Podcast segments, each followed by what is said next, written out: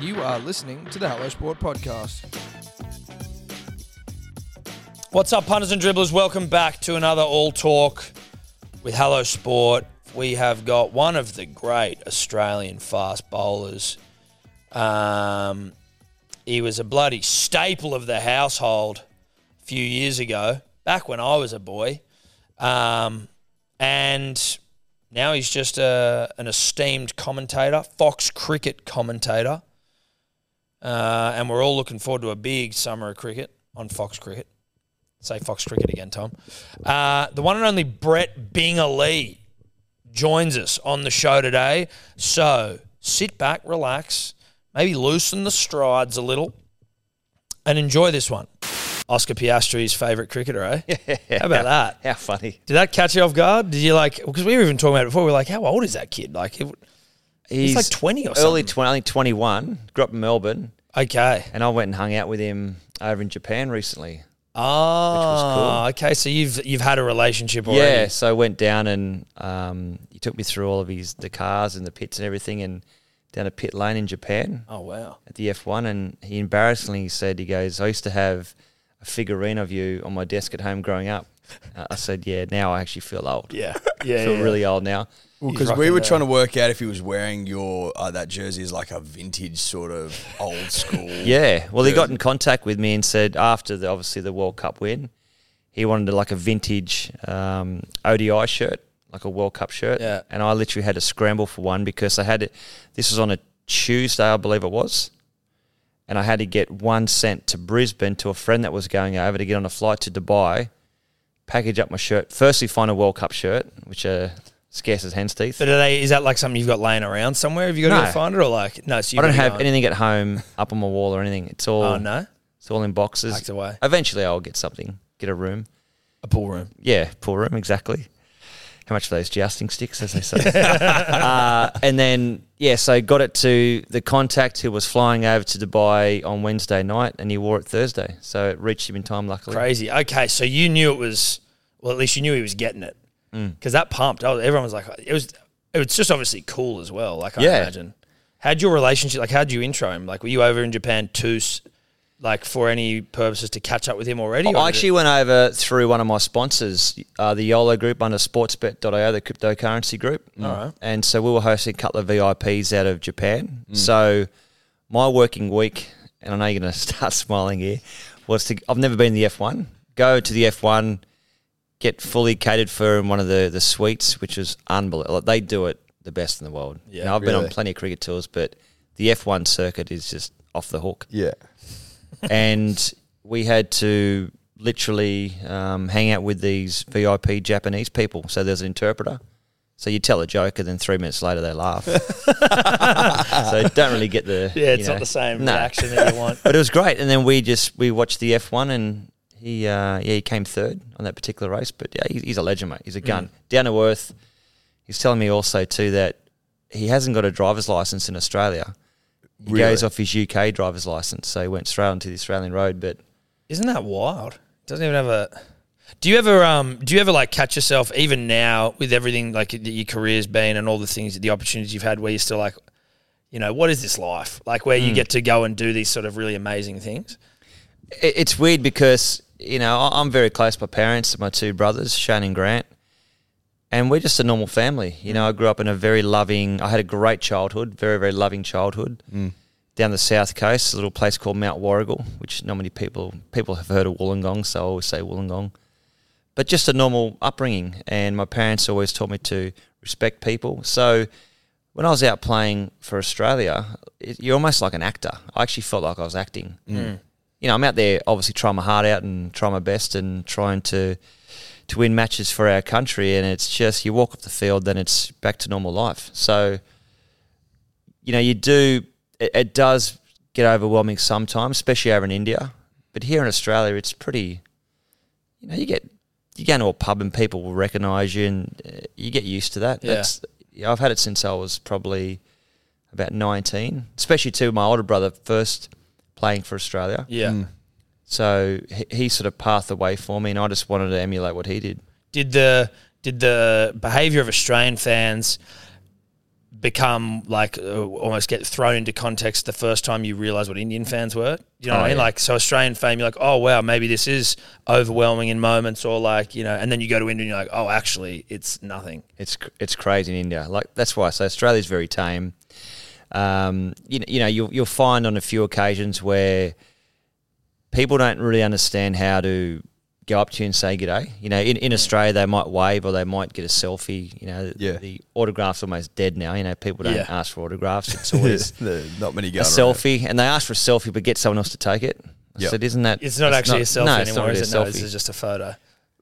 And you know you get sledged sometimes or they'll they'll have a bit of a crack and just muck around and I always go back and have a bit of a crack and you know it's all tongue in cheek over in India though it's it's fanatical you know you get to your hotel foyer and there's 5,000 people waiting when you're on tour um, you know Five thousand is just a. Uh, I know they're a big country, but like just to have five thousand people waiting for you is insane. well imagine the studio here there'd be you know if this was India there'd be people outside waiting and that's Yeah. but you never feel threatened. It's always it's out of love and passion, and they just they just love sport. Do you need security guards over there, or is it sort I'm of? trying to say this in the nicest way without saying like a like a wanker. Um, yeah, you do, you Yeah. do. And I, I've used a guy, a South African English fella. It's more so just to have a an exit strategy and a plan Yep. because it's it's overwhelming. You know, we've I've done appearances over there where windows have been smashed and people just pushing, just trying to have a bit of a look. Jeez. So just weight of just Just just Yeah, but people, not not so feeling like you know your your life's in danger or anything. It's Yeah. just you know, and shopping during the Indian Premier League, which was cool. You know, we had like twenty uh, policemen with us when I was playing in Kolkata Knight Riders, and you go to the shops in Kolkata, and you know the mall's massive. You know, it's huge, and then they get wind of an Indian player or one of us are over there, and you know they're just They just- it- you know it's it's like I love fishing. Yeah. It's like um, you know the kingfish with the bait ball. Yeah, like a bust up. They just bu- a massive buster. That's what it is. Then you feel like the little little minnows or the you know the little Yeah. bait getting chomped around. How how would someone like Sachin Tendulkar get around? He wouldn't be able to leave the house. He doesn't. Yeah. Yeah, uh, he. I remember, was it must have been two thousand and six? I think it was. We're over there touring, and obviously playing Test cricket against him, and he invited me out to his restaurant for dinner. So he shut down the whole restaurant, and just him and I and his wife had had Wow. dinner that night, which was amazing. So there was probably thirty chefs in there, and they're all waiting hand and foot on the great man because he's he's like you know they always say Sachin Tendulkar then God, and that's that's the level. Uh, but we had had dinner that night, and we're playing a test in say two days' time, I think it was. Got to about midnight, and he goes, uh, "Are you keen for go karting?" I'm like, "Yeah," thinking tomorrow. yeah. He goes, "Okay," so he calls his guy at the go kart track, and he goes, "Yep, let's go now." I'm like, "What now? It's open." He says, "Yeah, we'll get it open." He So can just he, He, can, just make a call. there would be there's an element to that like extreme level of like fame, money, success where like you can just But he's such a humble guy. Yes, and I'm sure. people that meet him just understand how how lovely he is. Mm. You know, a legend on the field, but a legend off the field. I always the way I look at it. He probably has to. He's probably had to get used to doing things at like two in the morning. You know what I mean? Well, he does. Well, that, that night we went go karting, and I, I teabagged him and almost wrecked his career, which wouldn't have been good. But then he goes, uh, I'll, "I'll pick you up for a drive in my car at five o'clock." I'm like, "Yeah, you know, I'll, I'll have a bit of a sleep in and get some food and have a stretch in the pool." He goes, "No, like in, in two, three hours, two or three hours." I'm like, 5 a.m. He goes, I can't drive it during the day." So goes, just be out here 5 a.m. sharp outside your your foyer. I'm like, okay. Five o'clock, red Ferrari pulls up, and within 30 seconds, there's 100 people around it really because they hear him coming and they know he lives in that area. I won't say where it is, but I know exactly where. I've been to his place. It's is this is it a palace? yeah, it's it's just beautiful. Yeah. beautiful spot. Yeah. and we went for a drive for half an hour and came back, and Fanged it around. that was it. Because no one on the streets. Uh, well, there still are people on the streets, but not as many. Not as many. That is interesting. You like. I didn't even thought about that either. If you're that famous, especially in somewhere like India, you do just Yeah, and you know, you think that when they play cricket over there, there there are 1.5 billion fans in India, but all across the world, there are you know, two, at least two billion people watching. If you're watching the World Cup, there'll be two billion fans that all love Sachin Tendulkar. Mm. So Crazy. you know, you think about what's Australia, twenty five million. We've got it pretty easy here. We do. And based on those numbers alone, should not have been successful at the World Cup recently, but we were because we're just that sort How of good. nation, right? We How just get good. the job done. Well, we punch above our weight, Brett, Mm, we do which is like in every aspect. in every action. exactly right. Exactly right. How how much like try and give an insight if you can into how devastated they would have been when we India yeah got the chockies. shattered. Yeah. you know, and you hear former Indian players saying that the best side didn't win, and we'll chat about this during the week. Mm. You know, um, but the best side did win. So wh- whoever raises the World Cup is the best the best team on that particular day. You know, you can win ten games in a row. It means nothing if you lose the lose the final. I think India were caught off guard with the brilliant captaincy of Pat Cummins. His leadership skills are. I, I- I've been super impressed. It's great a fast bowler is a captain of our national side. Yeah, you do know, you they like- always. that Yeah, you make it, loving is that that? I love it. You know, there's all this saying about fast bowlers aren't intelligent, but that's just all rubbish. you Yeah. know? We were saying, we were having a chat with Merv before, and uh, just around that fast bowler captaincy thing. And he was speaking about how sometimes with bowlers, you kind of need to be, at least in his sort of how he was, but like a little bit more emotional Yep. in the way that you're going at a bowler and trying to be aggressive. Then also, like, I think the. Um, it, which which would potentially cloud your ability to know either when to put yourself on or take yourself off, or like Yeah. feeling like oh fuck, just one more over and I'll be able to Spot on. so yeah, do well, you think that, that that's obviously the general concern, right, with Pat? But it seems like it hasn't. Well, uh, well, that is it, it's it's spot on because the the conundrum that you've got is that you have to be an aggressive fast bowler because you have to attack. There's times where you play a bit of a holding role or a holding pattern, but then as captain, you have to take the emotion out of it. So you're playing, you know, you're wearing two different hats, and it's hard enough as a fast bowler to try and look after what you're doing and what you're thinking about. Okay, the first over, I'm trying to achieve this, try to set the batsman up. I might try and get him to walk across, try and nick him off. But then you're thinking, right, second, third, fourth over, you've always got something like these different plans, or at least I did anyway, mm. in the back of my head mm. of how I can set the batsman, how I can make those early inroads to getting the wickets. But then you got he has to worry about what Mitchell Starc's bowling from, which end, how is he feeling, how's his rhythm, what Josh Josh Hazlewood's doing, you know, Zampa, where's he bowling, um, what's happening with our batting lineup, how's India looking? There's 130,000 people. It's it's overwhelming, mm. And when it's hot in India. It's really hard to focus and concentrate, and they've Yep. proven that when you're dehydrated, you can't you can't think, you mm. can't you can't switch on. Mm. So it's hard enough being a bowler in a team, certainly in a test match, but then to captain 10 other guys and try and worry about their emotions and their feelings and the strategies and the different plans, it's it's tough. So like, hats off to him. He's he's a, he's a gun. He's a legend of a bloke. Yeah. Yeah. Well, the boys all seem to love him. That's what, hmm. what what we hear consistently. They all like just want to go to battle for him. But if you think about how long the year's been, like they were in India at the start of the year in like February, and then to still maintain the rage this late in the year, get the World Cup's unbelievable. At the same time, England sitting there going, "Well, you know, like we wouldn't, we would have gone better in the World Cup if we Weren't didn't they the rubbish? Ashes this year." It's like, but we were in it too, and we were away. Like, They were rubbish, They unfortunately. were, they were, which again was lovely to see. But back on like Pat being a captain, back in the day when say Ricky was captain, or even earlier with you know Steve Waugh and Tubby and everyone, like I guess one of the things that Pat has is like other like people say like oh he's got good players around him that he can lean on like Smith or a Warner or mm. something. People who have either captained before or maybe they're just tactically more aware. Back in the day was was the captain more likely to be like I'm just the man here, or was it would they always have lent on other players around him for tactical advice or feedback? Oh look, I think if you if you ever look at back at, in in my opinion, the best captains, and I played under uh, Mark Taylor in Sheffield Shield at first class level. Un- mm. unfortunately, I was too young before he retired from this Aussie side. You know, you listen to a lot of players, and they reckon tactically and a man management side of things, he was the best. Mark, and I can vouch for that. You know, mm. playing and you know, imagine him trying to control and look after Shane Warne. Mm. You know, and, and what Tubby did was pretty much said to Warnie, "You do what you have to to get ready, whatever that is. as long as you're ready to bowl." Yeah. Whereas other captains would say, "Oh, you know, you're not doing that, or your diet's not right. You're not doing this. You haven't done that." He was like, "No, I'm going to let him be his own man and Yeah. embrace that, and that's why they were so tight.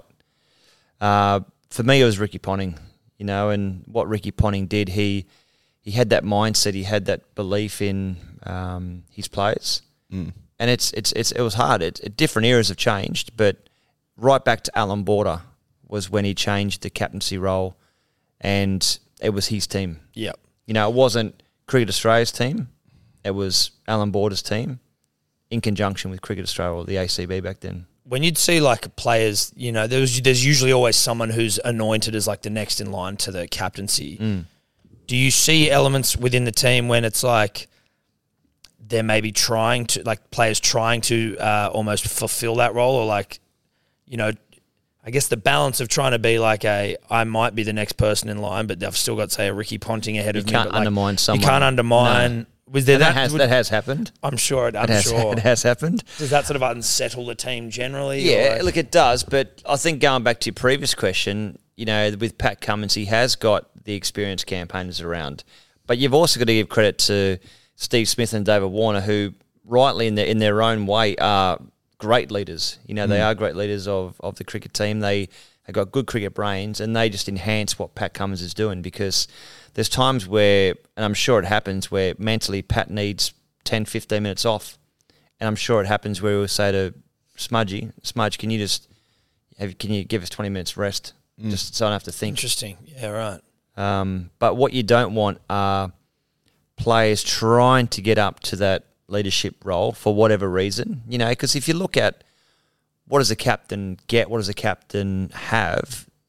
One, it's the prestigious notoriety of being a captain. You know, it's probably the most important job in the country. You know, I always say the PM, PM That's in what yeah. they Australian say, captaincy yeah. is is right up there. And that'd be spot on, I think. Yeah, Absolutely. And you've got obviously when you look at the commercials, you get a higher rate, you get a better dollar value, you Your get a own captaincy suite on allowance. You get the sweet. Yeah, well, everyone gets a everyone gets a, their own room now, which is Oh, which is sweet. okay. Different spelling, uh, but you get a captaincy allowance as well, which you're meant to look after the boys at the bar after a win, whatever. Doesn't always Interesting. happen. But so what? But that allowance would just be like outside of what you're saying there, where it's like let's shout the boys. What what is a captaincy allowance getting you? It's a very good question because I've played under captains that haven't probably uh, used the captaincy allowance the right Name way. 'em. yeah. Which ones? Which ones? So uh, it's been a You blink twice, How's this I'll go weather through going? You know, Nah. um, every every captain's different. Everyone's got their own. I'm not going to give you a name. um, no, but like the other thing too is that the the pressure. And I think the captaincy allowance can also be looked from a commercial point of view. Is that the stress that brings to the team about? You know, they're always the one in the front of the press. Always have to be doing the interviews, the podcasts, the radios, the you know their day finishes, and they've got two or three hours of, of media to do. So I'm, I'm happy with that extra. You, you can Commercial. take it. Yeah, even Pat after the World Cup, he was. I don't know if we were talking about this last week, but like the next morning, while you're seeing all these photos of Head and everyone ripping Mm. and tearing, he was like bleary eyed, walking into a room with the trophy, like going to do all this media, and I was like, wow, that'd be. Yeah, and it's probably the only time as well where I think the press will then realise that if someone turns up and they're not as sharp as they, you know, Pat Cummins is a very, he's a sharp character. He's very slick. He's very genuine, and that's the way he, he's a country lad. It's, You know, back at Penrith, he's been brought up in the in the right manner. Um, but he's also let to be human. Yes. you know, and you, and you have to celebrate your wins. I mean, that might be their last World Cup win ever. So you got to embrace it. You got to enjoy it. And I'm not saying go out there and write yourself off, but if you want to have a couple of quiet beers, well then good luck to it. In you the right spirit. In the right Yeah, spirit, that's of course. right. Punters and Dribblers, today's episode brought to you by Good Day, the fastest selling multivitamin all to, of all time. Do I have data to back that up? No, I don't. That's a vibe based thing. Big shout out to the the dribblers that are already uh, on it. It's it's changing lives. I think 207 reviews, five star, all of them at begoodhealth.com.au. If you need uh, to hear it straight from the dribbler's mouth, go and read them because it's been described multiple times as life changing. As we explained last week, we are currently uh, taking pre orders only as we are out of stock because it's sold way quicker than anyone could have possibly expected, which we fucking love you all for. We are taking pre orders. It'll be back in stock later this month. And if you are a subscriber, you will be getting the goods. You have not been forgotten about. BeGoodHealth.com.au, code dribbler for 20% off. We love ya.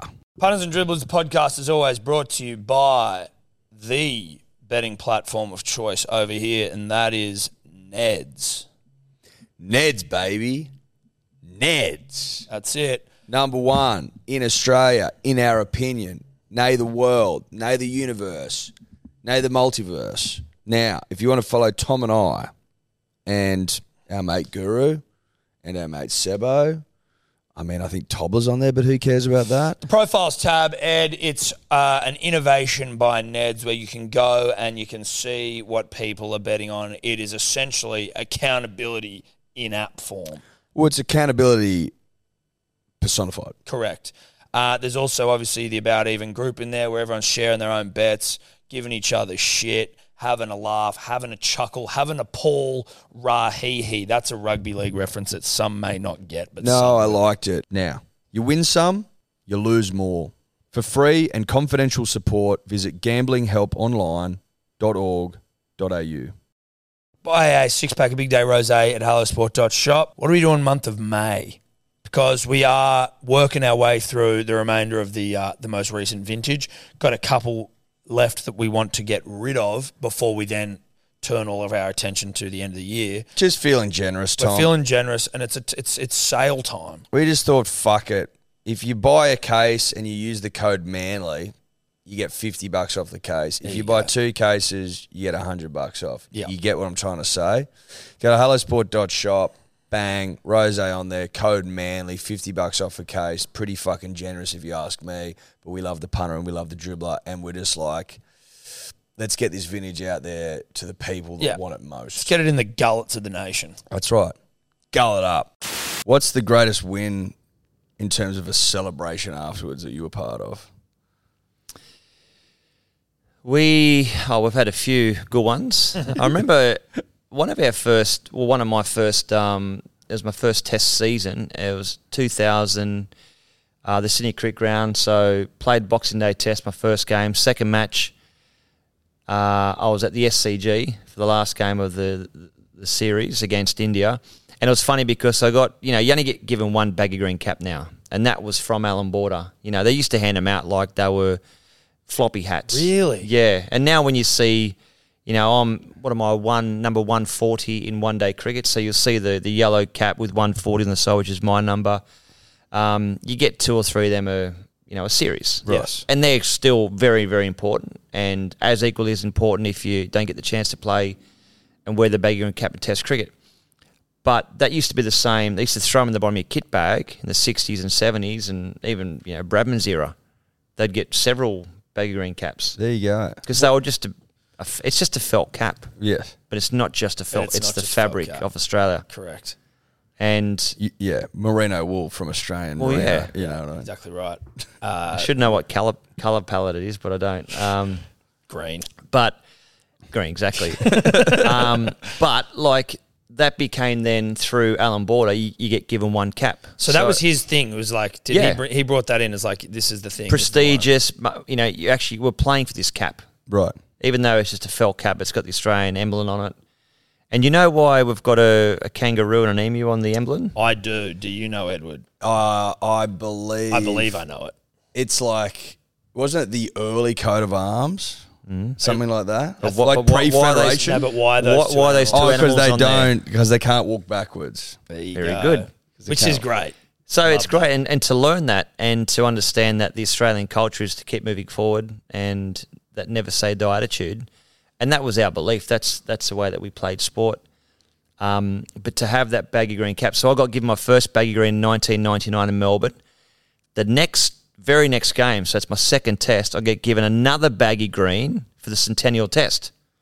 So we got a one-off baggy green like a skull cap, like they used to wear in the fifties and sixties. Really? So I've played two tests and got two baggy, Two greens. I'm grains. like, I'm not sure how many players have done that. No, I don't think well, any.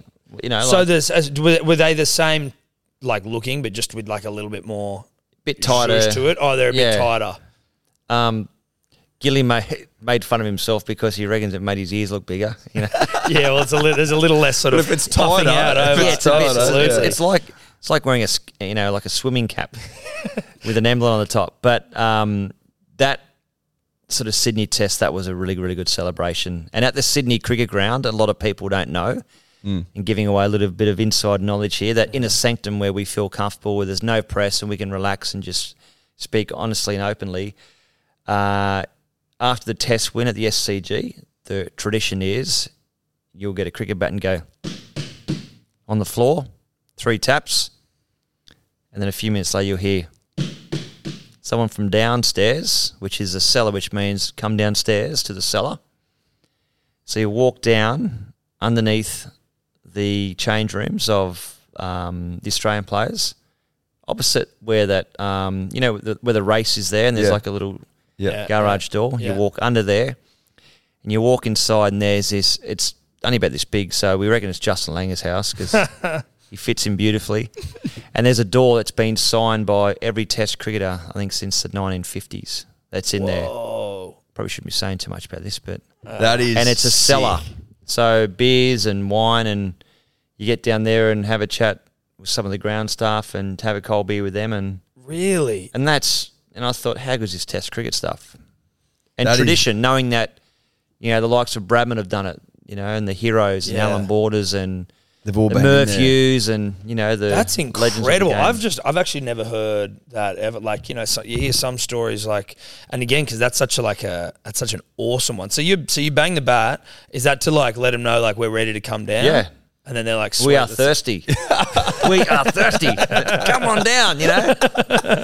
Let's go. That's And then stuff. and then it's and then I had a pinch. That was a pinch myself moment where Yeah. I'm thinking, I'm looking around thinking I've got Stephen Mark Waugh, Ricky Ponting, Damien Martyn, Justin Langer, Adam Gilchrist, Shane Warne, Glenn McGrath, Jeez.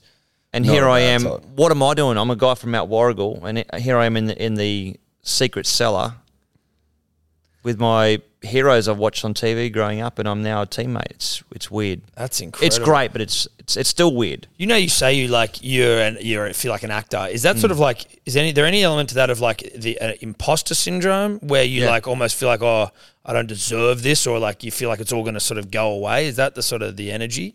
Yeah, and, and it's probably overcoming that, and that's that's the hardest thing because what I quickly realised in sport, it's you know when you when you break into the Australian cricket team, it's probably about eighty percent ability and twenty percent mental strength. But to stay in the Australian cricket team, it's twenty percent ability and 80 percent mental. It switches around, Yeah.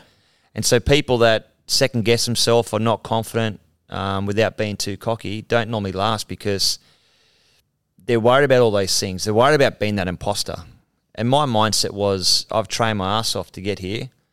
Um, I, I back myself. I'm quick enough to be in the team and good enough. Mm. But also too, I'm not arrogant. The fact I've got to work harder than anyone else because I wasn't the most talented. Not I wasn't even the most talented in my family, mm.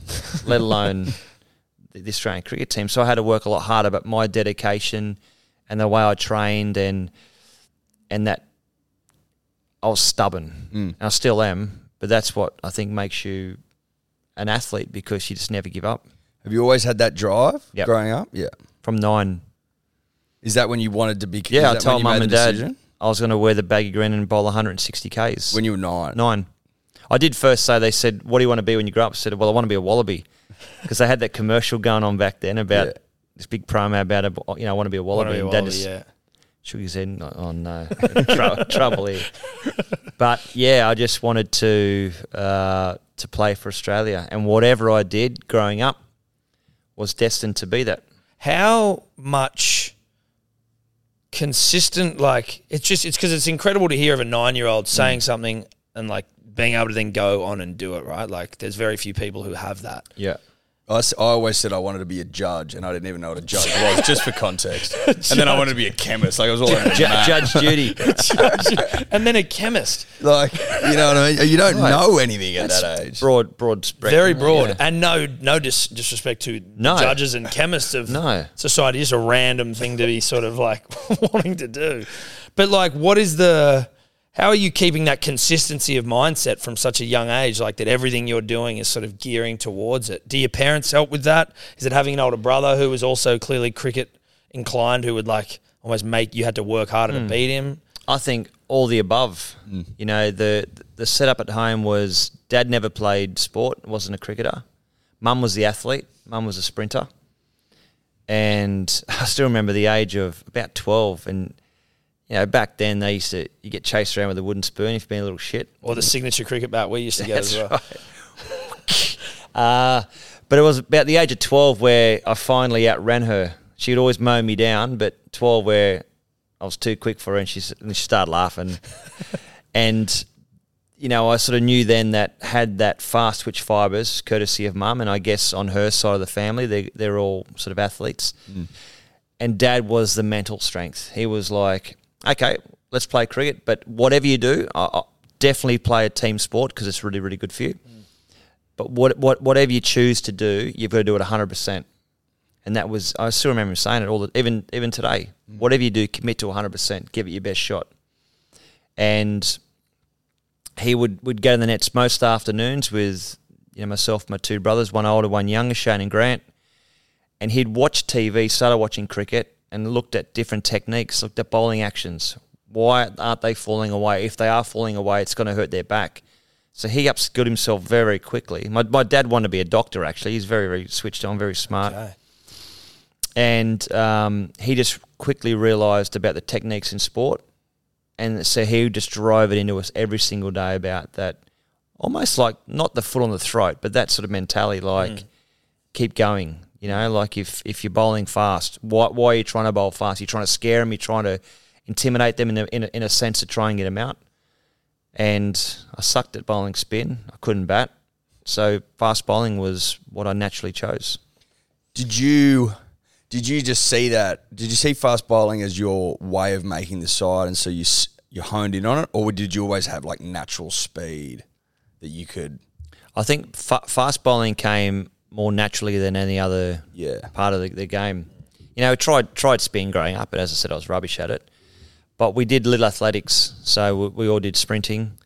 So you were quick. Yeah, I was decent pace. Um, never going to be at that elite level. Did javelin at school, did long jump, did all those things at little A's, which was a lot of fun. And that's why I always say that to make a good fast bowler, you have to be a good sprinter. So the stuff I've worked with um, with kids coming through from you know 16 onwards that want to be a fast bowler, they've got to be a good sprinter. And unfortunately, if you're not a good sprinter, you're not really going to be a guy that can bowl 160 k's. You either have it or you don't. Mm. What sort of like how quick are you running in?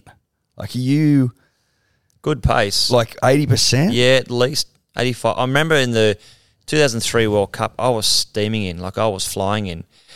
But what I was doing, I was teaching myself about running, and I I, I learnt by mistake actually. I used to train down at Balmoral, and so pre-season. I'd do, yeah, up and down the, the beach there, and I would run a lap of the beach. And if I could do that in the soft sand with shoes on, because one, I was worried about stepping on something. Two, you have to make your feet and your glutes and all your legs and the muscles and the joints in your legs stabilize yourself so it's harder on the body. Mm.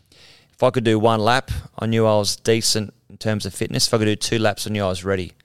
So I'd do that pre season.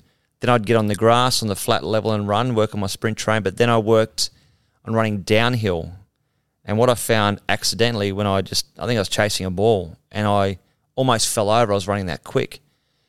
So I trained my brain and my body to overspin, you know, running quicker than what you could ever run on a flat surface. Yep. So then when I went out to the field, my 85% felt like I was just cruising in, but I had to hit that optimum speed. So like like a, an A380 taking off, Mm. you can't just go zip and then take off. Yeah. You need that nice approach without being too long, but conserving enough energy to do it time and time and time and time again. How how wrecked are you after a spell? Like it obviously is tiring, and it's easy to like look at it and be like to know. Well, I think it's easy to look at it and not truly understand how tiring it is. Again, from the work we were doing the other day, which was nothing like a spell of bowling, I found myself blowing like a few times, being like, "Oh my god, this It's is all it's all relative to what you're used to, but it's hard work. Yeah, Yeah. I, I, I don't care what anyone says. Fast bowling is the hardest part of cricket. It's the most sort of physical part of cricket. Mm. Yes, it's hard being a batsman and scoring a double hundred or whatever, and that's mentally and physically draining. But bowling, every single day I was literally hitting hundred percent. So I wasn't running in flat stick, but the effort at the crease. Mm. You know, you hear counter rotation, hyperextension in layman's terms, twisting and turning it's taxing on the body. Mm. But I was every single ball I was maximum effort. Like also a batter can get out first ball and exactly their job's right. done. Exactly You right. can't get out bowling. Unless, you, unless you rip your hammy off. That's well, right. Sure. But you so you know your spells would often be in the 150s consistently. Yeah, that's so what I like wanted- you were just you were just getting in there and ripping in ball after Had ball. to. That was my over job. after over, day after day. And the hardest thing is, is it's the expectation. Then, if you hit 150, you kind of sit in that little comfortable pocket at 140. And you know, I- I've unfortunately f- sometimes felt in not, I should say, fallen into the commentary, sort of what people are saying around the world now. 135, 140, good pace. It's not good pace. with, all, with all due respect, it's not quick. 145's getting quick. 150 is good pace, and then obviously to get to 160s, like that's just Rare. Whereas the only reason why I think three or four people have only ever hit 160, which I'm fortunate I've done it. But to bowl 150 is so taxing on the body. Hmm. But it's Ridiculous. the best. it's great to watch. That's for damn sure. I can't imagine. Is it- It hurts. How does it feel out of the hand when you're bowling 150? Like, is it is it sort of empowering? It is. Yeah. If if you Like want to like boost, the if you want to boost the ego Yeah. and you want to feel on top of your game, yeah, to bowl 150s, it's it's as close to you know you might see, you know, soccer players or football players taking that perfect kick and curling one in the top left hand corner. That's when they're on their best. That's when they feel great and they nail the ball. Um, or that big punt in um, NFL, whatever it might be, bowling to bowl 150 k's plus, it, it feels pretty special because it's hard to do. yeah, What's it like seeing fear in a man's eyes? and Great. stumps explode behind them. Love it. You got to love it. It's that, Yeah. absolutely. that white line fever, but it's you know that that's what makes a good fast. You have to have that element of you know you see and you watch Dale Steyn and you see the crazy eyes and you know it's I know it's going through his head. He wants to take wickets. He wants to scare the tripe out of him. Mm. But you're doing it in a sense where like I hated people getting injured. I want to make that very clear. I, w- I hate the sight of blood, and I've unfortunately, you know, I've seen guys get badly injured in cricket, and mm. I've been a part of that.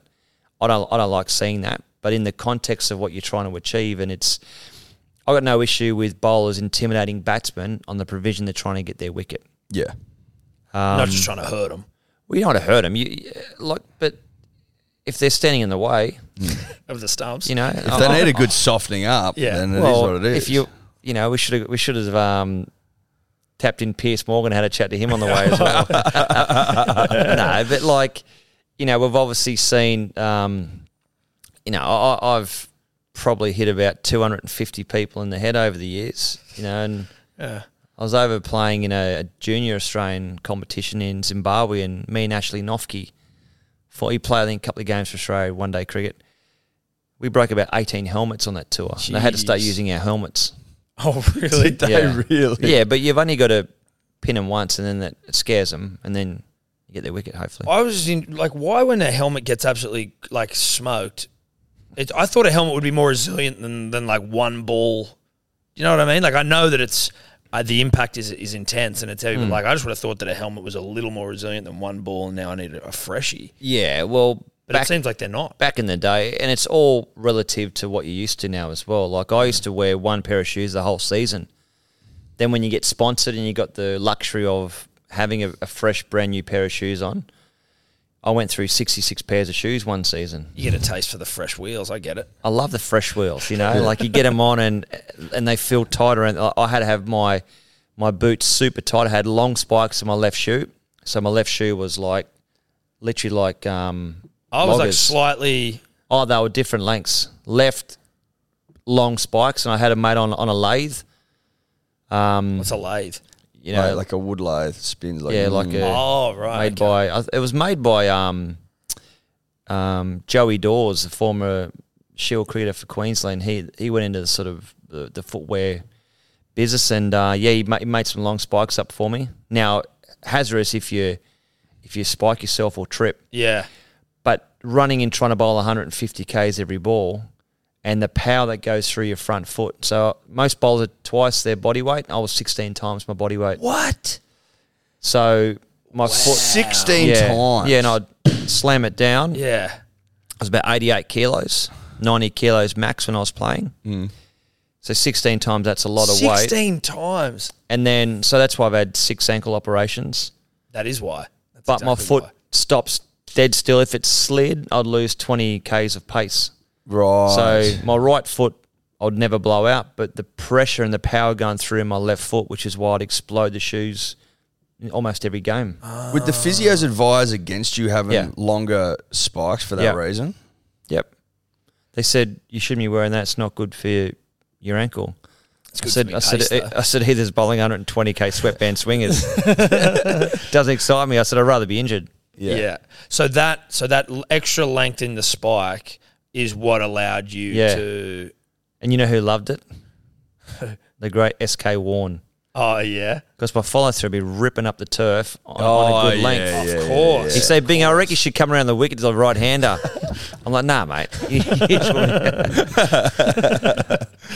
should- was it? Someone was telling us the other day, and I that uh, like you and Shoaib Akhtar like were on the same side for a club cricket game once. Is that?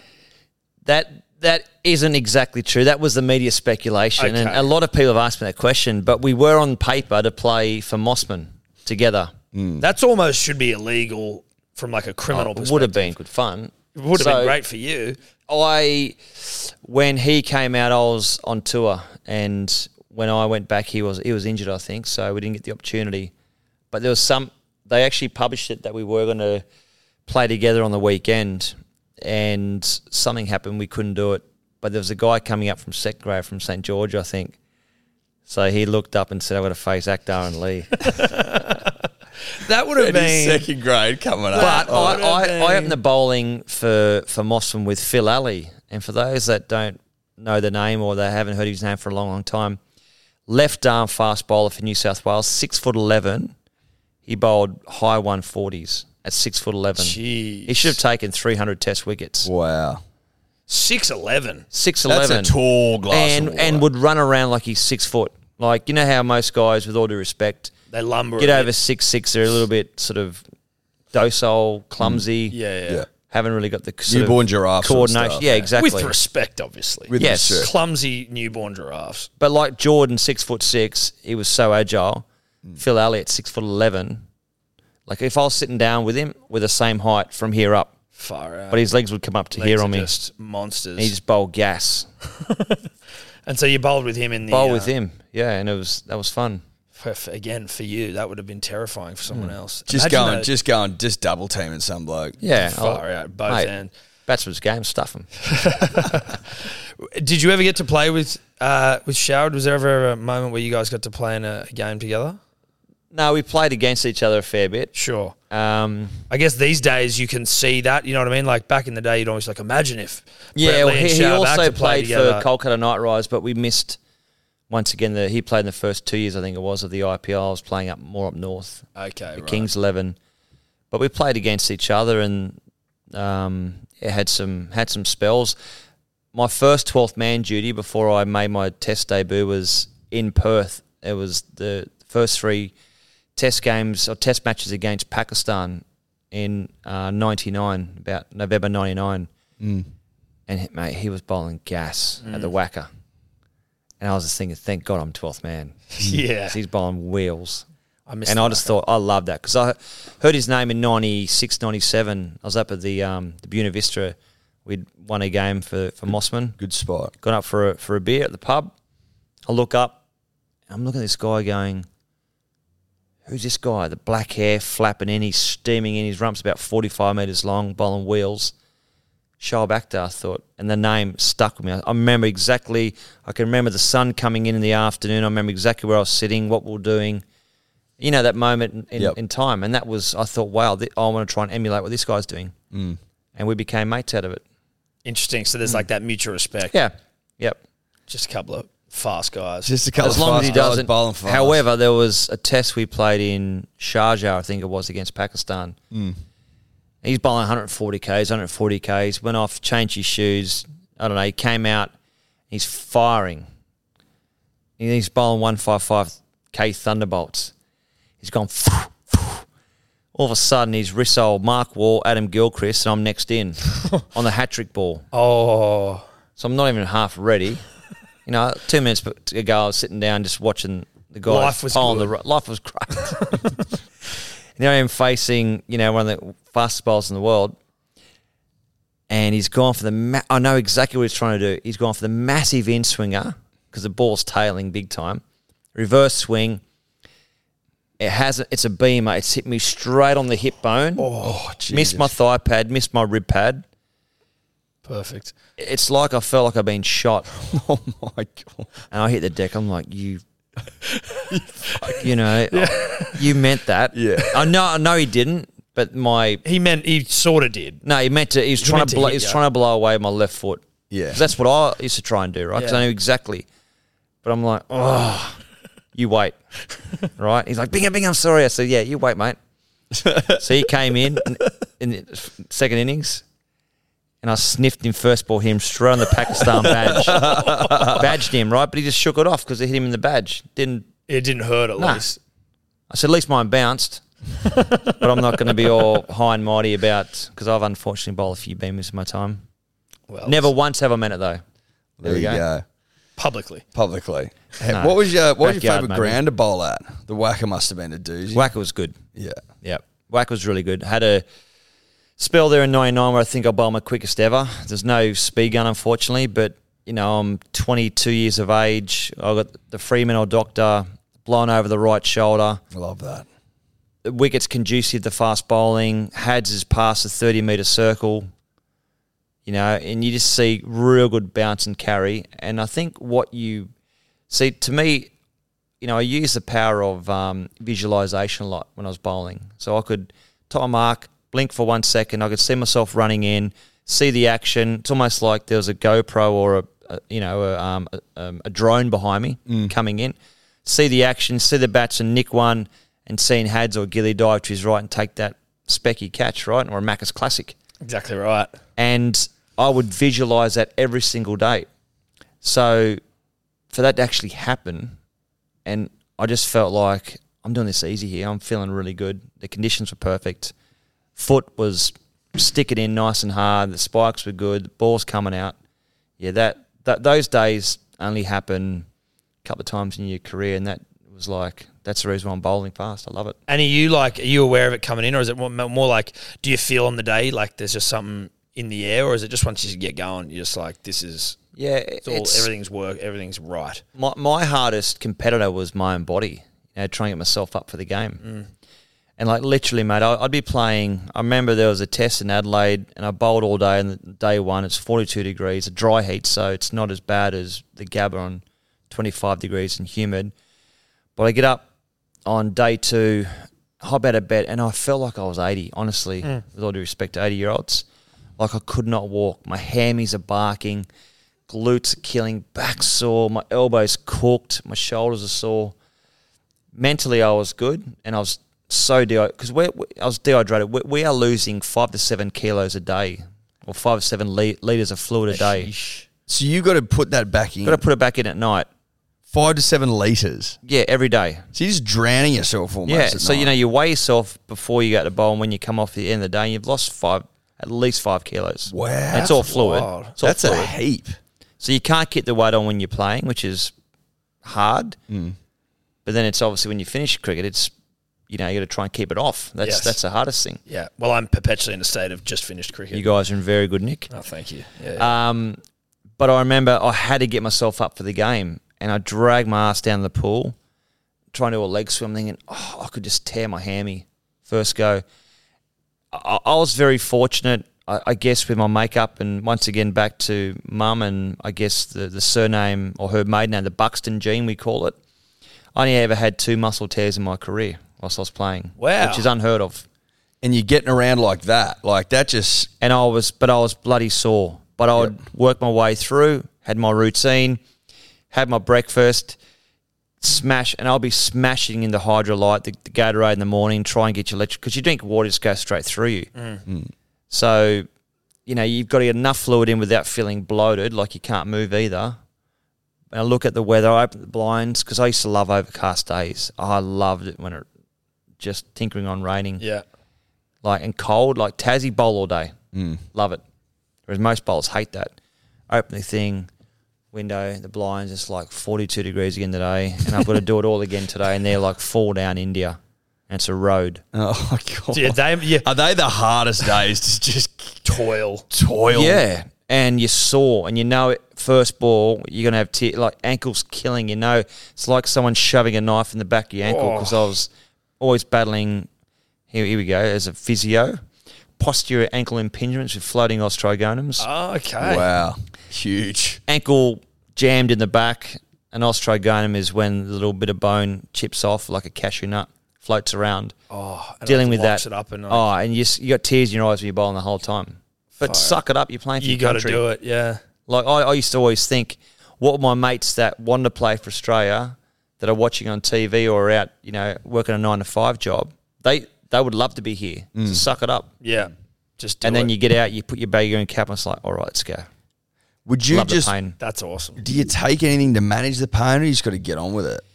You could take anti-inflammatories and and Voltaren and stuff, but like it's you also don't want to wreck your stomach either. So mm. it, it's keeping one eye on post cricket, but also doing what you can in order to get through. But I was just to me, it was about diet. It was about having the right nutrition, make sure I'm hydrated, and um, take Voltaren when you wanted to. Take like an anti-inflammatory when you wanted to to get through. But generally, I always found too that the big occasions would that was like extra injection of synovial fluid in your joints. That's So what it felt like. of of course. It's amazing how much you learn about your body. There you go. You How know, many injuries you had again? You like Yeah. your surgeries? Um, There was like a million of them you were rattling off the other day. yeah, no, I, I sort of I think I told you guys off air before, but you know when you go into a chiro or physio and they say shade in the area of your body where you're injured, yeah. and I, I can just see my eyes because my eyes were fine. They were, you know, Yeah, they were all weren't good. sore. Everything else was sore. But I think I had about eleven or twelve ops over the years. And that's like elbow, ankles, Yeah, elbows two or three times, six or seven, six on my, um, you know, major injuries, uh, ankles. Um, yeah, broke my back twice.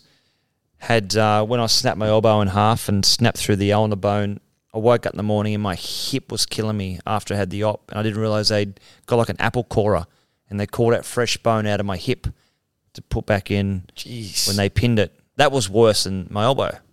That is how you can even come up with like that's what we'll do. yeah, you know what we'll is do? We'll take, we'll nip a bit out of the hip. Bulging discs in my neck just from bowling and then looking up. Ah, wow. So I, you know, probably would have been four years ago. I couldn't even look up. I had to hold my head to look up, and I found this amazing chiro in Chatswood. Mate, I'm I'm 100 percent Really? now. What what stops me now is pinging the odd calf, the, you know, the old man injury. Yes. So I'll run. I'll do try and do eight k's around Narrabeen Lake, and I'll Mm. I'll run around, and I think I'm 25 again, but I'm 47 now, and I probably don't stretch as much as I should and Mm. warm up. But who cares? Yeah. Hey, that's what it's about, right? Exactly. Keep going. You've still got the athlete's mindset, though. Yeah. That never goes. Where your mind goes, you can do it. Your body's like, hey, mate, just relax. Yeah, yeah, calm down, mate. Just yeah. calm right Just down. calm But outside down. outside of the the calf, the body's fine now. Yeah. There you go. No, it's fine. It elbow is probably the worst. That aches because it's I can't straighten it. So in winter that aches. Uh, if I'm doing a lot of because I love doing manual labour on the farm as well. Get down and move wood and yeah, it's a good way to keep. We were talking about fit. that literally two nights ago. We were like, dream for us is to be able to own, like separately, but like get a space where you can start just using a shovel. yeah. Pottering about. I love it. Sort and I. I was down the farm on the weekend. Got a farm which I've always always wanted to have a, a property and have some land and some cattle, and I just get down there with my old man, and we just, you know, he's either on the tractor, and I'll be doing lifting the wood and cutting wood with him and doing manual stuff, and it's it's Splitting just logs. splitting logs, mate. That's living. That's great. It is living. It is. especially when you spend a lot of time in India in a, in a um, a really environment that's so you know it's in your face. Everything's real tight and claustrophobic. So to get out in some space See the stars. smell the flowers, as Smell they the say. Look flowers. up, look up the you know the stars. That's it. We don't get them around The here. simple we things in don't. life, boys. That's what life's about. That's what know? it's all about. Light pollution is uh, Yeah. one of the great enemies of the city. It's unbelievable. Well, enemy of the stars. Enemy of the stars in the city does my head in. Do you get back to India much? Yeah. You've obviously had, um, you know, you've obviously become quite big over there over the years. A bit of a one of our great exports into India, I would suggest. Thanks, mate. Um, you've done some Bollywood work in the past. Do you want to elaborate on that for us? Un-Indian. Yeah, I I did a that was actually an Australian film with Bollywood flavour, so Okay. designed for that market. So you're right when you said it was a Bollywood film, which it essentially was. Uh, that was done in 2015, and I'd been working with a gentleman called Anupam Sharma, who I did commercials with. He's Australian Indian heritage um, gentleman, lovely fella, and he's done a lot of stuff with the Australian Film Awards and everything, and you know, from 2000 onwards, we've been doing commercials. And he said, one day I want to get you in a feature film. I'm like, yeah, okay. You know, like, Sure. Of course it's going to happen, right? Yeah. And he said, I've got a, uh, a film for you and I want you to be in it. I said, yep. And I thought, whites on, little cameo role, go across the screen, catch you later, I'll see you next week type of thing. but didn't realize it was going to be a proper three and a half month filming and I was the lead actor. I was like, wow. So, and I took it on, and that was. Uh, I'm glad I did it. I Yeah. got ribbed from my teammates, but it was fun. I bet. I bet they did though, right? Like you can do anything slightly out of the ordinary, and your mates are going to hang shit on you, aren't they? Like Yeah, that's almost that- what's that- the beauty of it. that, that's the Australian culture as well, Yeah. though, and that's why we love being here because you know you get brought back down to earth pretty quickly, and Yeah. that's you know that was something I learned from my parents is that always don't, don't think you're better than someone else either. So there's always that mindset, but there's always a, the mindset that I thought too was like, well, I'm just not a fast bowler either. You know, I want to try the things. I want to try new things and new challenges, and this was a whole, a whole new challenge. So to film for three and a half months and you know do a do a feature film was was amazing. How did you find the moments where you have to like really act, like the the- in terms of like you know scenes that are a bit more like maybe emotionally involved?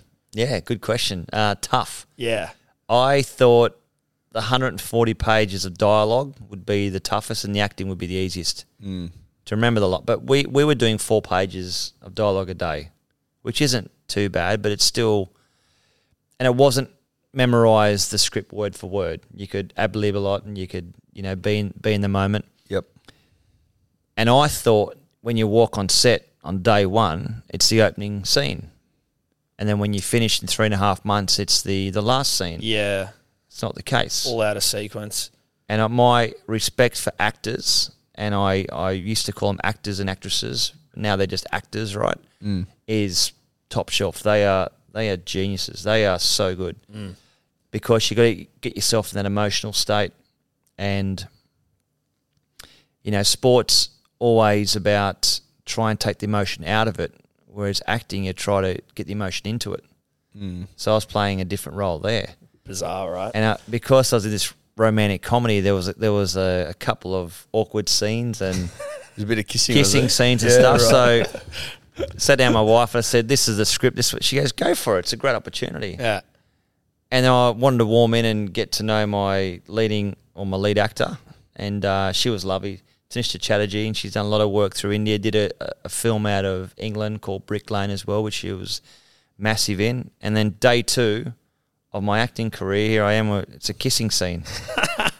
I'm this is awkward. yeah. I bet. How But many, she was funny. She was like, "Did you bring your chewy?" You know. how many takes have you got to do?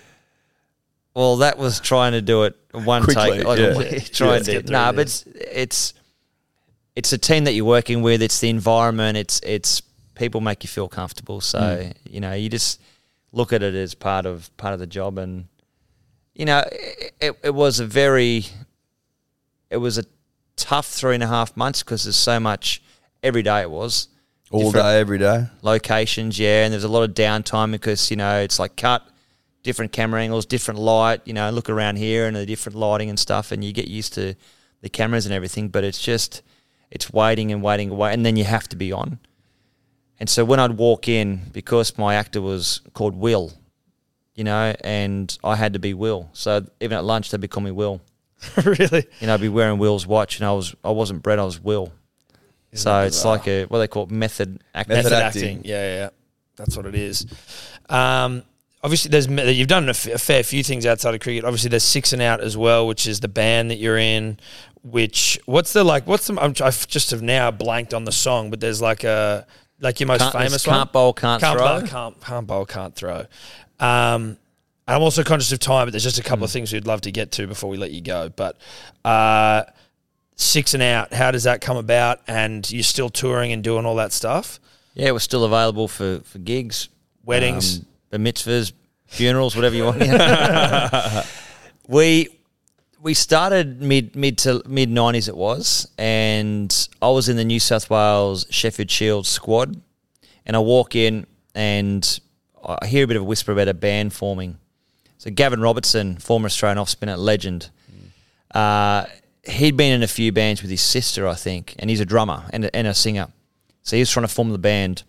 So he had Gavin Robertson on drums, Brad McNamara, so former, and he's a former um, New South Wales all rounder, and then went.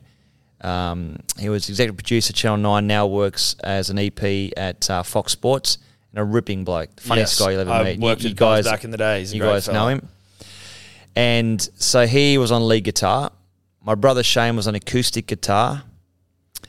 Uh, Richard Chee Quee, the first uh, Chinese heritage uh, cricketer to play for New South Wales, legend of a guy, lead singer, who my brother called um, the Asian Mick Jagger. and I thought, well, what's left? Got a drummer, lead singer, lead guitarist, acoustic guitarist, bass guitar. I had no idea how to play music. Really? Oh, really? So I got my younger brother, who's like a legend. He's a qualified, um, done his grade eight merits on piano. He's classically taught, plays every instrument. I so we have to go buy a bass. So I went down to Wollongong. I, I think it was, this is test my memory. I think uh, Jurgen's Music in Wollongong. Walked Shout out in. to him. Yep, they're probably gone under by now. Um, went in, looked at a bass. I said, "All right," and he picked out a bass, and I looked. I said, "It's only got four strings." He goes, "Well, most most bass guitars have four strings. They can have five or six. He goes, "This could be difficult," and I went, "Okay, let's buy it." There's this purple bass guitar. And next day I walked in. I said, "Boys, your bass man's here." They're like, "Okay, you're in," and that was it. And then And no idea to play. there. no idea. I thought it can't be that hard, you know, like four strings. But it's it's tough It's- bass because yeah. it's all the rhythm. You know, I have to hang in the pocket with our with the rhythm section with the drummer. But we did a gig a week later at the New South Wales Awards. So we got up and we played one song, three chords, and it was the Proclaimers 500 Miles, and we changed the lyrics to Advance Australia Fair. And the crowd loved it. And I remember there were some people there at this blues function. I can't remember where it was, at the SCG, I think it was. And these people came up and they gave us business cards and they said, if you learn 20, 30 songs, we'll have you at our pub. We'll have you at the Castle Tavern. We'll have you at the Coogee Palace. We'll have you at the, the Crow's Nest Hotel. Oh, really? So we went and rehearsed. We went to Pyrmont Sound Level Studio. I still remember it. And here we are rehearsing. And most bands will go in. They'll do a forty-minute set. They'll come out. They'll have a ciggy. They'll have a few beers. We went six hours straight. Just And pounded we, it. we pound and we had Midnight Oil next to us in the other room, and they pop their heads in. These guys, these guys aren't resting. That's hilarious. And Gavin knew all the, the you know the big musos through Mm. playing different bands. And they'd have a listen, And go, oh yeah, it's starting to sound good, guys, and get the confidence going. Fast forward now, we've done 250 shows around Australia. Wow. Jesus we've had the pleasure to we played at the um, the Golden Sheaf once. Uh, the boys from INXS got up and played with us. You know, we've It's pretty cool. Some pretty mad experiences It's fun. off the back of just having a crack at something. having a crack, but we know it. probably 100 songs now, and we're comfortable that we, you know, we're not trying to be Bon Jovi, but we we give it a crack. Written a few songs, but mainly just do covers. Yeah, that's great. And then um, obviously you've got the beer as well. Sydney. Sydney Beer, Sydney Beer? Sydney Beer Co. Yeah, which is going very well actually. I've been involved now for about fourteen months. Yeah. um, co-owner of the beer, and we're in three I'm gonna go fifty get some, venues. we can try. Three fifties around uh, venues around Sydney. It's uh, Malaysia. 350 around Sydney. Yeah, so all through Jesus. Merivale, uh, Jackson on George is back in the game. Nice. So three levels of them, but Shout out to Jackson's on yeah, Merivale have been really good for us. Um, Catalina's and you know Yeah, we're in Iceberg, so we're in all the big the big venues Are you at the SCG? at the SCG, Love that. Sydney Football Stadium. And our vision is to so we're exporting to China and Malaysia. Yep. Albanese very kindly enough got a photo in in China recently on his trip, holding up a, uh, a six pack. Did he? He did. Good from Albo. Yeah. Good from Albo. Very good from him. Because Ruddy's, he's a member at the Miracle Tennis Club. And Yes. We've got beer on tap there. I actually heard him the other day talking about his tennis. Yeah. He on the radio. he- he's a very good tennis player. I was his tennis partner for ages. were, were you really? Yeah. He's a good player. Yeah, he, he wasn't. He didn't. He didn't say he was a good player, but I could sort of tell by the way Nah, he was he's answering quick. questions. He was. He's alright. lost a lot of weight too, so he's a bit bit quicker now around the court. Beautiful. He's a bit straight from my uh, cool room. Cheers, lads. Thanks, mate. See ya. So yeah, this is our premium. This is our hero brand, four point five percent premium lager, That's delicious. no preservatives, and Very good. we've got our second SKU out now, which is our three point five percent mid strength. So we're on That's fantastic. in draft, so in keg and that, and we're bringing out the bottles. So bottles and cans with a four point five and on Yep. on tap as well. So how'd you fall into this? Met the two founders. It's been going since 2016. Met the Yep. two founders in 2019. I've always had beer on tap at home. Oh, nice. Nice. So, you know, my wife loves interior design decorating and she takes care of all the internals of the house Mm. and I take care of the pizza oven and the, the beer on tap. Yeah. That's almost like the dream when you're younger. It's like, you know, what am I going to have in my house? It's like, I'm going to have beers on tap, a pizza oven. Have you got like a home theater? Surely. Come on, what else are you got? Well, you got to enjoy life. Yeah, you do. Absolutely. But, like, you know, you, and the thing is, you, but you work your ass off in every aspect to, to get the finer things in life and you got to Yeah. enjoy it, right? Absolutely. Couldn't agree more. Um, so I, I think about the days where in Adelaide, that second day of the, the test, and your body's screaming, and it's that's pain for itself now because you you've earned it. But yeah. you're never better than anyone else. You never like get appreciated and, and Mm. respect things. But um, no, that so yeah. try the beer. My favourite tasting lager I've ever had. It's, it's honestly really nice. It's good. It's really nice. And thank you for It's really bringing a few more that will uh, Well, there's plenty more where that we'll came get from. to punishing. I, I'm a I'm a big lager guy as well. Yeah. So you know it works. Well, people that try it love it. So it's that old saying, beer in hand. And look, we're, we're really proud of it. They wanted to get me in as an ambassador, and I thought, no, if I'm going to get involved here, I want to have some skin in the game. And yeah. you know, got myself into you know ownership, equity stake, and um, I love it. I just I. I I love going into, and we we'd like just walk in different venues now and say, "This is us. This is what we're doing. Mm. Give us a shot." Because we're not trying to compete with the big brands like you know the two, um, you know, Lion Nathan, CUB. They hold. I didn't real. You got to upskill yourself very quickly. I didn't. I didn't realize that when you walk into a pub, if there are ten taps, nine taps on general are contracted taps, mm. Mm. and one tap is left for like the little independents called a swinging tap, and that's us. So we're fighting for that one tap per sort of ten taps, if that Yeah. makes sense. Yes. And we have got to find a way to activate and pull b- more beer through taps, which we which we can do. It sounds like you're doing well. 200 or something, was it? 350 350. venues, yeah, and we've got. Uh, I tell you, it's It's come a on lot of board swing now. taps. That is. We've got Matt Nable, the actor. Yeah, Matty Matty Nabes, Nabes. yes. So he's a he's a rip. So he's former Bogues before he started his acting career and writing career. Yeah. So he's always been his dream is to always uh, voice over because he's a voice of Fox as well. Oh, yeah. no, He's it's got a great fantastic. fucking voice. Matty Great Nabes is Matty Nabes is Fox uh, Fox League Yeah. reps. Uh, and his dream was to voice a beer ad. oh, really? So he's putting together now some different ideas. We've got a whole marketing team and a CEO and a, a GM now, and it's fun. How good. Jesus. So it's it's coming along. It's we're growing very very quickly, That's which right. is exciting, but Yeah. it's challenging and Um, as long as you had a good product. So the, the way I've lived my life, you know, I was going back to 2000. I was a Weet-Bix kid for bloody 18 years. I'm glad you brought that up. I want to know how many you do because I remember back in the day it was like, you know, how many Weet-Bix can you do? I swear yours was like off the charts. How many you Well, had. I, Was At it least that's what you 14? I did seven, and the ad was imagine if I did nine, right? That was the commercial. So I always did seven Weet-Bix. And then my mate Timmy Cahill, he came on board and he did nine, so he trumped me, which I wasn't happy about. No. Timmy's coming. Well, and did But- he put some mayo on those Weet-Bix? Who knows? It's hard to Do you I have did- to when you say that you do seven? Do I they know. make you eat the bastards gotta first? sit there. I ate seven, and I, I, could- I still eat them today, right? Even though I'm not sponsored by them anymore, but you're always Weet-Bix kid. Yeah. Weet-Bix and my kids eat them, classic. and they're great. They're Ninety- unbelievable. 97% whole grain, if you're wondering. it's ingrained. Not an ad. It's ingrained. It's ingrained in me, right? Um, ingrained, I should say, in my brain. That was a put two words together. Um, but when you do the commercial, they had a spit bucket.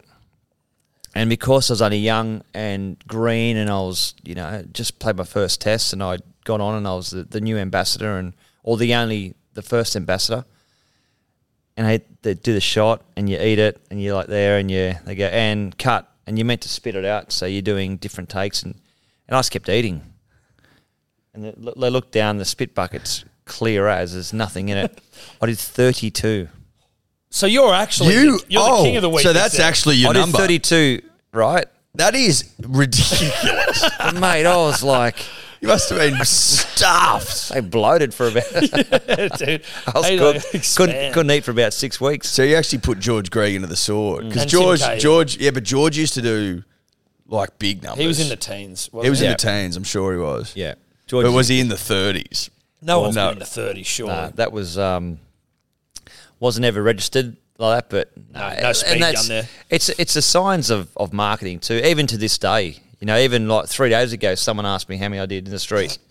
so it's the power of marketing, right? Yeah. It's one of the great ads all time. Yeah. It's like fun. it's so it's been so enduring. Yeah. The, like I remember, you know, again, the fact that you got asked yesterday how many Weet-Bix you do, and I made a mental note this morning, which clearly I forgot, but I was like, I gotta, I gotta ask him how many Weet-Bix he's doing. It's fantastic. Well, when I, when I first ordered a box, they said back then you had to do a fax, had to fax in what your order was, and I, I said, "Oh, could I please get like three packets of Weet-Bix?"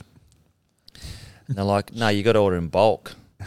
Oh. So I ordered a pallet. oh wow, So like everyone loved me. I was just like at Dishing mates. out Oh, I Bix. just dishing it out left, right, and slinging centre. wheat. So you Bix. you you had like come back come to the back of my car, pop Oh. the boot, just have some boxes of wheat pieces. But everything on the everything on the menu was was available. But that, that's that's the thing. I you know I've always loved marketing. I've always loved advertising and and um, looking at different things. And that's probably why we go back to this. It's it's something that you have to believe in. You got to love the product. Mm. And I, I love the sales about it. You know, I, I love the challenge. So to me, and working in menswear from the age of seventeen mm. taught me that.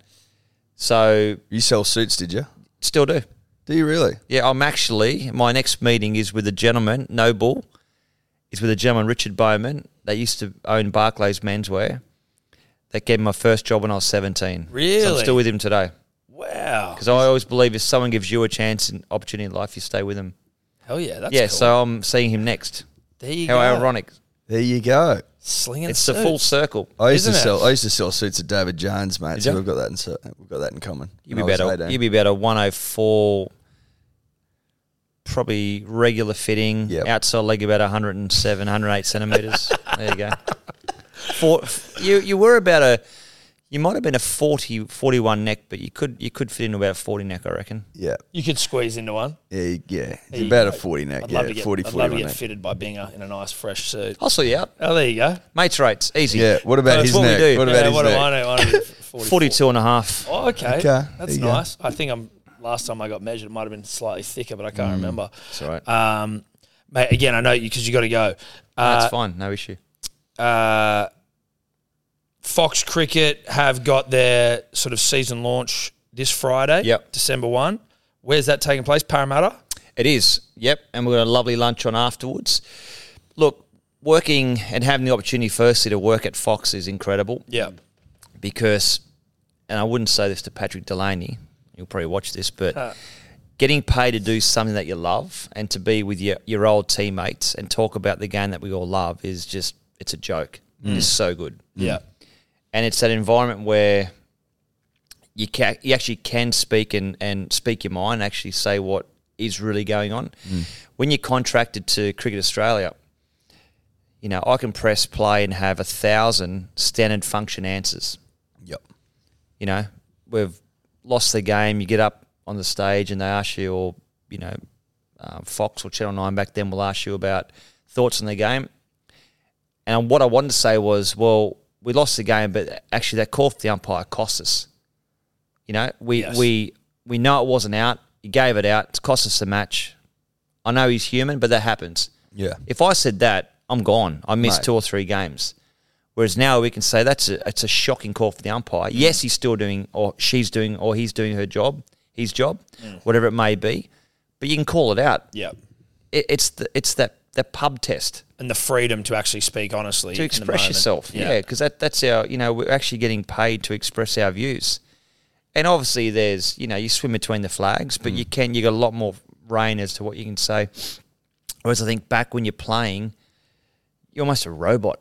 Yeah. Yeah. Uh, it's, I mean, it's hard. you can that's why that's why podcasts like this are great. You can- Exactly right. And I think when we've sat down with ex players before, I think that sometimes they realise, oh, this is like a completely different format, and maybe I can be not as honest as you can be if you're retired, but as opposed to those press conferences where it's just like media trained, one answers, very predictable. You know, You also know that everyone in the room, essentially, from the media side of things, is trying to get you to say something. Like the, the Yeah, whole. everyone's after a headline, right? Yes. So they're wanting to try and position a question to give themselves the best opportunity for you to, like, not necessarily fuck up, but like to say something See, that they're going to be able you to could ask me a question now that could be a even the one with the captaincy, right? The tight ass captaincy. I, I could answer it in ten different ways, not give an answer. Yes. Mm. But that's experience. But when you're young and you're green, and I remember when I was 12th man against Pakistan, they asked me, the journo said, what's your, what's your aim?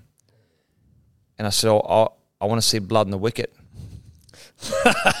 So Steve, Steve Waugh came up to me and goes, mate, that's what we want to see, but uh, maybe don't say it publicly. so, you know, you, you know, you live and you learn, right? yeah, yeah. Yeah. So then it was more like, Good t- answer, tone it though. The down. guy would have been like, fucking oh. Yeah. And you want to see blood in the wicket, but then when I saw it, it was like, I don't want to see blood in the wicket. No, I don't actually. a bit really of a weak stomach. this. You know, I don't, I don't want to see him get going back to not getting hurt. not but- wanting to hurt someone. But yeah, I guess you're young and you just it's that bravado as Yeah. well, and like so. Obviously, you know the you must be pumped for the summer then, generally, right? So, like, Yeah. I, what has been great to see with Fox Cricket as well is like, obviously, growing up, it was all it was Wide World of Sports, it was Channel Nine, it was all of Yeah. that stuff, and then when that changes, you never really know what to expect because they were such a lionized fuck, mm. like commentary team. Yeah. it's just actually been great how well Fox Cricket have taken the baton and just like run with it, improved on it, and I guess really like made it a thing of like it's like modernized it. Hmm. Uh, uh, is- I imagine that's quite a, a cool experience to get to be in as, as much as it is also just fun. Yeah, and, and that's a, you know a great way that you've articulated that because you know we're not trying to be the next Channel Nine because we also pay tribute to what Nine have done. You know, Channel Nine was when we you know we actually grew up, and when that that theme song would come on, It's summer. It is summer, and you I could still smell the grass and smell the bloody zinc. Yes. you know, and and that's that song that uh, theme song comes on before. That jingle comes on before Channel Nine starts the cricket, and you well welcome. You know, you got Tony Greig and Bill Lawry and Richie Benaud. I was so fortunate to work with these guys. You know, in the commentary box, I was working with Nine. You know, stuff I'll treasure forever mm. Mm. because that was up there with even playing cricket for your country. You know, because it's the commentary team. Yeah. Mm. So we've taken what they've done, and you got Steve Crawley, who I think's done an incredible job at Fox, former head of sport at Nine, and taken over and started his own brand, but also paid tribute, not to sort of say, well, bugger Nine, Yeah. because it, it's a different, you know, it's you got free to wear, and obviously with what we're doing now with Fox and Kayo, but we've got an amazing team paying tribute to what's happened, but we're, we're now creating our own little niche. Yeah. and the style in which we deliver our product is mates that are calling the game as it should be called mm. that should be enjoyable to watch. Mm. Because cricket is a long game don't get me wrong. Mm. So you got to pay tribute also to test cricket because it's not all bravado and about being heaps of energy like you'd commentate in T20 you got to call the game as it is in test cricket Yeah. and I still think back to Richie Benaud, he's saying, "Let it breathe." Yeah. You know, Like sometimes he Less wouldn't is say more. anything for like a whole over almost, you know? tell you a quick story. I'm on air. It was myself, Ian Healy. I was working for Channel Nine, and the great Richie Benaud. It was towards towards the end um, of his commentary stint, and we have a half an hour slot. So Heels is lead, and we're doing colour. So seats two and three. And Heels is here on my left, and Richie's on my right, and I'm I'm looking. Heels is talking, and Heels is a terrific guy. He was the only guy that helped me in the commentary box, give me some advice. Is that right? Really? So Heels is talking, I'm talking, we're trying to get Richie, and he's like, he's just there waiting. and I'm thinking, okay, because I'm still new at this commentary stuff, and I'm looking at Richie, and he's not saying boo. He's just looking straight ahead. And we get to 29 and a half minutes, hasn't said one word. and Brad McNamara is producing. And then I hear, I can't change the commentary. Uh, change the commentators. I've got um, Mark Nicholas, um, Bill Bill Lawry, and Tony Greig. And he takes his earpiece out. He goes to the back of the commentary box. Has not said one word. In half an hour. anyway, so we get back in, and it's look up on the on the roster. Healy, Lee, Benaud. Same again. And Richie's there again. He's just like looking out. And uh, I'm thinking, he hasn't said a word again. What is he doing? And they were hearing my my ear from buzzer behind me go, Fuck, Richie's on a pair. Someone asked me a question. he said something at the end, and it was just like what he said. I can't remember what it, what it was, but it was absolutely spot on. And even though it took an hour to say that one sentence, it was it was worth the wait. Yeah. Richie's on a And then he and then he he reached on a pair, asked him a question, right? and uh, he put his took his his in ear out, took out his plug, and he walked to the back. And I just thought that's why it was the king. Mm. But yeah, to to work with those legends, it was. They, like, I- I've done stuff in my life where I still pinch myself. Like, how did I achieve that? How did I get that opportunity? And honestly, it's only my life's only just started. Like this is stage Yeah. two. That's mm. why I'm so excited. Stage one was the acting cricket part. Stage two now with Fox and with Sydney Beer and with different opportunities from a commercial point of view. It's mm. it's fun. It's Yeah. exciting because 47 is not old. It's just it's not old at all. it's old for a cricketer, but it's not old in terms of creating new opportunities. Mm. So I'm, mate, I'm so excited about the future and family's always first. Three beautiful kids, lovely wife, and I'm, mate, I'm in a pretty good spot. Now, we have been doing a bit of work with Macca's over the summer. I don't know how much we can and can't reveal, but Macca's Classics has been on the agenda, and we were just interested to hear from you. You've played a lot of test matches, you're part of a lot of successful teams. What's your what's like the catch you reckon that you've you've been there to witness? Your, Mac, your Macca's Classic. Look, I've been fortunate to see so many Macca's classics over the years. I would have to say Glenn McGrath's catch at Adelaide Oval against the Poms 2002 was the best because he should not have caught that. He had no Fluke, you right. reckon? He had no oh, fluke, mate. He had no right to catch that. yeah, it was insane, wasn't it? Like you could literally throw a ball to Glenn and he would drop it now. you could give him a cricket bat and he'll miss every single ball when he bats. But you put him in the field, he'll take s- like absolute classics, Scream like that was screamers, or he would bat left-handed in the nets with no pads on, with a stump, left-handed, and not miss a ball. Are you serious? And Bit Steve Don Waugh once said, "Mate, you are a genuine left-hander." and then Mark, Mark Waugh said, "Why don't you go out and bat left-handed with a stump?" he goes, "He goes, mate, you can't do any worse. You're averaging two in Test cricket. You nick one through, slips your W average." mate, he, mi- he hits it with a stump left-handed, Isn't and then he, funny? he goes out and misses the ball with you know with a full blown bat. full blown bat. That catch was but absurd. that catch was amazing. But, but because like, he, like you'd be shocked if the best fielders in the team made Yeah. that catch. What's the diving forward? Diving forward is like is a wig out as a human. You're like, and this you guys is- have done it.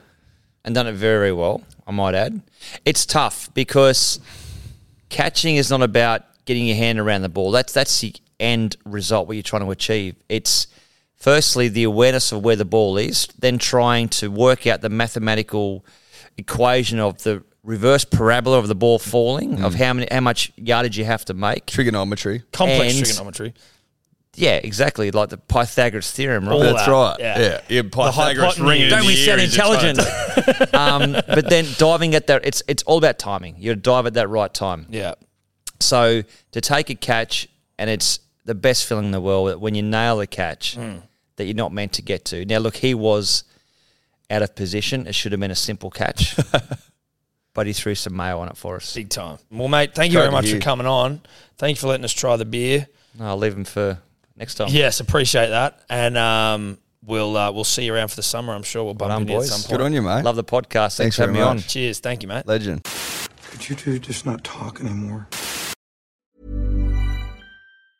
Confidence starts with loving who you are. And when your skin feels nourished and glows on the outside, you naturally radiate confidence from the inside. Give your skin a glow up with Osea's clinically proven Mega Moisture Duo. This ultra hydrating body care features two of Osea's best sellers, Undaria Algae Body Oil and Undaria Collagen Body Lotion. These seaweed powered heroes use skincare level ingredients normally reserved for your face for results you can see and confidence you can feel. Osea has been making clean, clinically proven seaweed infused face and body care products for over 28 years. This luxurious skincare is vegan, cruelty free, and climate neutral certified, so you never have to choose between your values and your best skin. Glow from the inside out. Get 10% off your first order with code GLOW at OseaMalibu.com. That's O S E A Malibu.com code GLOW.